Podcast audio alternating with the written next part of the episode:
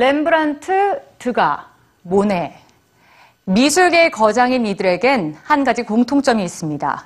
바로 이들이 후천적인 시각장애인이었다는 점인데요. 이처럼 시력을 잃어도 예술 작업이 가능한지에 대해서 의문을 갖는 분들, 오늘 시각장애인 사진작가 피트 에커트 씨의 얘기를 들으면 우리의 생각이 편견에 불과하다는 걸 알게 되실 겁니다. 뉴스지에서 만나보시죠. 세계적인 찬사를 얻은 사진가들 가운데는 의외로 시력을 잃어버린 작가들이 많습니다. 피트 에커트 씨도 그중 하나입니다. 안녕하세요. EBS 뉴스 시청자 여러분. 제 소개를 할게요. 제 이름은 피트 에커트고요. 눈이 전혀 보이지 않는 사진작가입니다.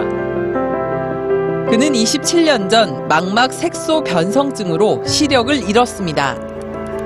실명할 것이란 걸 처음 알았을 때 그는 대학에서 조각과 산업 디자인을 공부하고 있었습니다.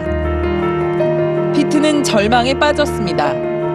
계획했던 모든 미래가 뒤틀리고 생계도 막막했죠. 하지만 그는 인생을 어떻게 살아가야 할지, 어떻게 실명에 적응해야 할지 알아내고자 고군분투하기 시작했습니다.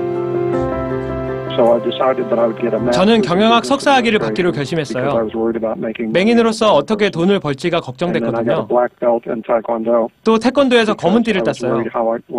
시각장애인인 저와 제 아내를 어떻게든 보호하고 싶었거든요. 그러다 어느 날 피트는 운명처럼 오래된 서랍에서 장모님의 카메라를 발견합니다.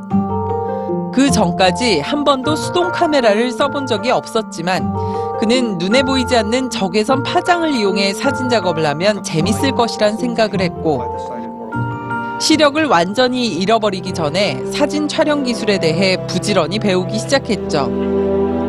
앞을 보지 못하는 그가 어떻게 사진 작업을 하는지 궁금하실 텐데요. 그는 캄캄한 방 안에서 모델에게 조명을 비추고 카메라 셔터 타임을 길게 설정하여 사진을 찍습니다.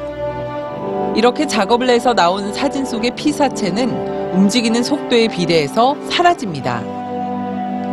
움직이는 물체는 희미해지고 정지된 물체는 또렷하게 남는 거죠.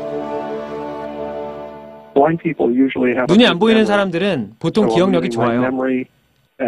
그래서 전 이미지를 만들어내기 위해 제 기억, 소리, 촉각을 활용해요. 제 예술은 눈이 보이지 않는 세상에 대한 해석이랍니다. 앞이 보이지 않는 사람들은 제 작품을 볼 수 없죠. 전 마음의 눈으로 이미지를 만들어내면서 그걸 보게 되는 거고요. 마치 암실 안에 있는 제가 문틈박 밝은 세상으로 제 이미지들을 슬며시 밀어넣는 것과 같은 거죠. 그는 자신의 사진 작품들이 장애에 대한 사람들의 고정관념을 깨고 시각장애인들이 일자리를 얻는 데 도움을 주는 계기가 되길 바라고 있습니다. 누구나 언젠가는 장애인이 돼요. 우리는 모두 늙어가고 있으니까요. 제가 살면서 느끼는 불편함들은 노인들이 직면하게 되는 문제와 비슷해요. 우리에게는 누구나 어려움이 있어요. 중요한 건 어려움 그 자체가 아니라 우리가 그걸 어떻게 받아들이냐는 거죠. 우는 건 괜찮아요. 하지만 너무 오래 울면 시간을 낭비하게 되죠. 너무 오랫동안 슬퍼만 하기에는 인생이 너무 짧으니까요. 피트는 눈이 보이지 않는 시각예술가로서 새로운 길을 개척하고자 합니다.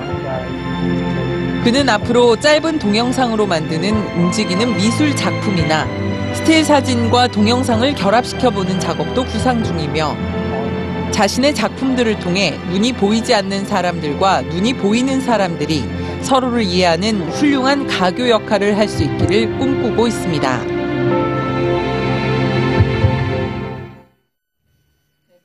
피트 에커트 씨, 정말로 이분이 장애인일까요? 그의 마음의 눈의 시력은 어쩌면 우리보다 훨씬 좋지 않나, 이런 생각도 드네요.